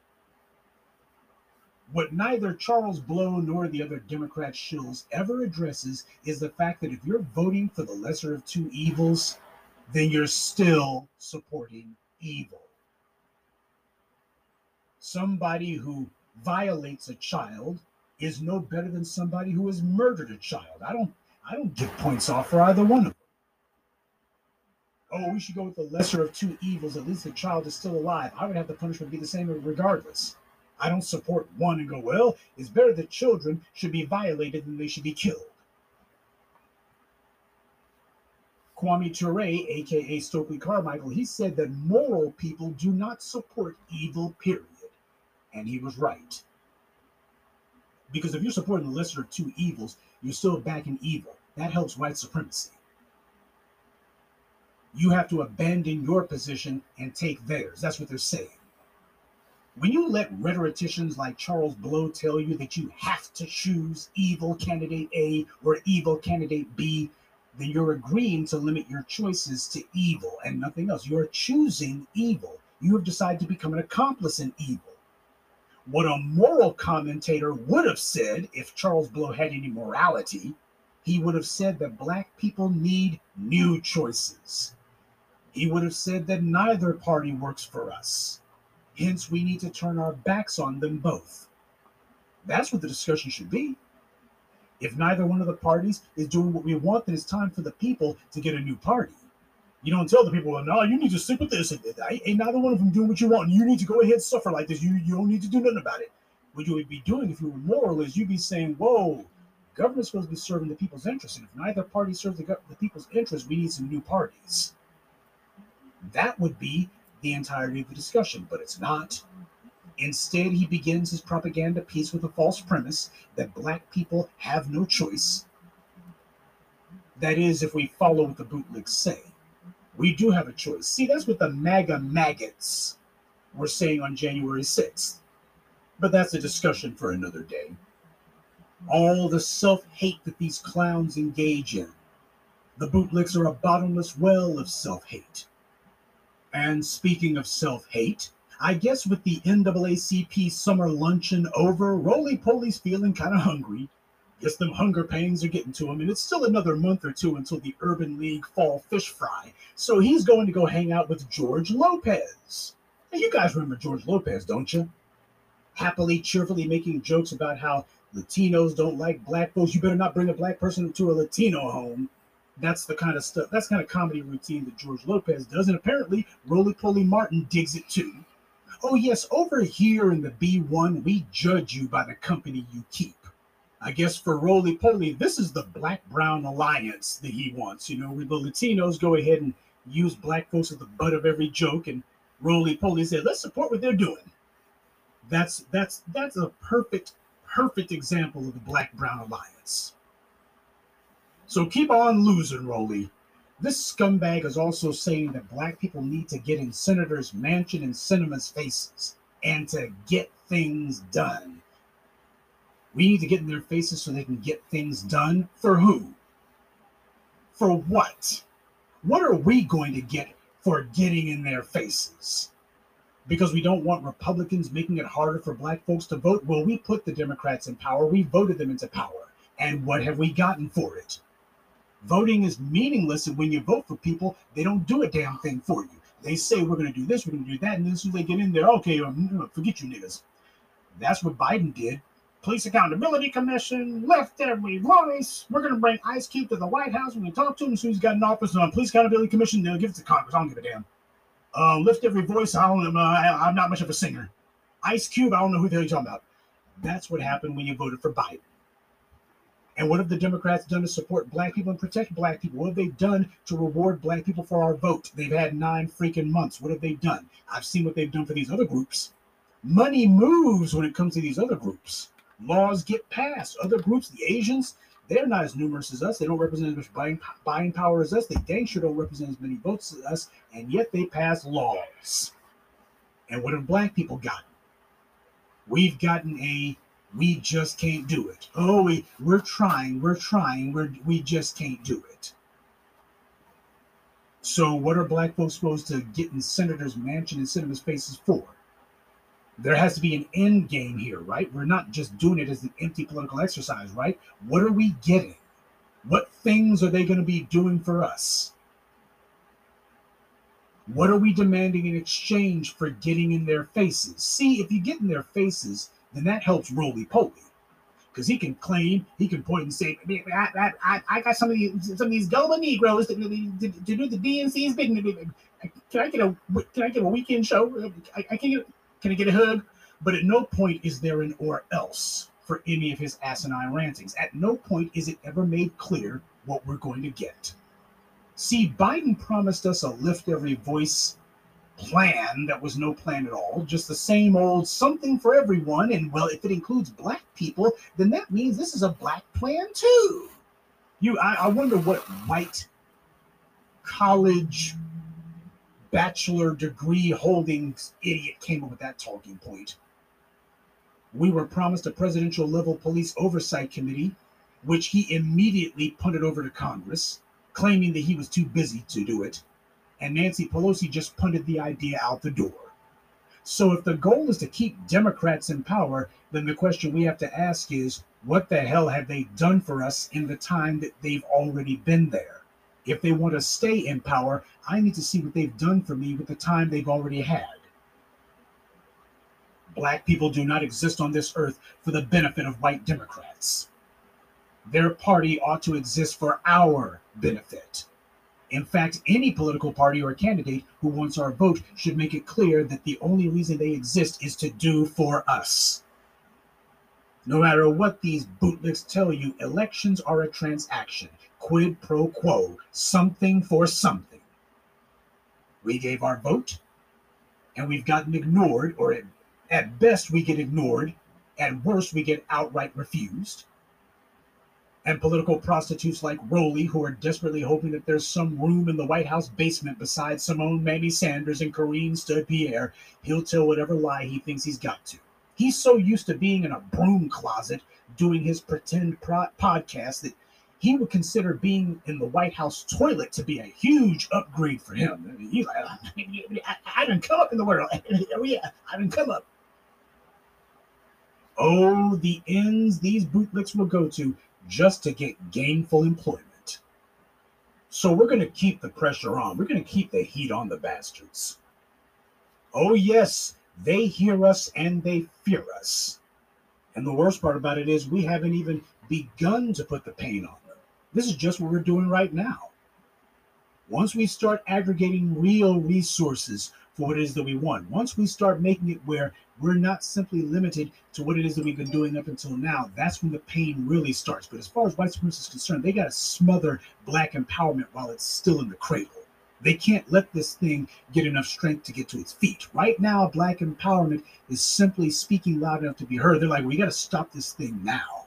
So here come the pivots. Let's see if we can appropriate their language or co opt it. Uh, let's see if we can keep some of them fools who are dumb enough to vote for Biden on the treadmill to nowhere keep them running in place. Keep telling them Biden's doing all these things for yous. He, he's doing all these things for yous. Because, of course, what they're counting on is that you're never going to ask, what the hell has he done? That's what they're counting on. And thanks to the black media, that game's come to an end. Thanks to you, it's come to an end.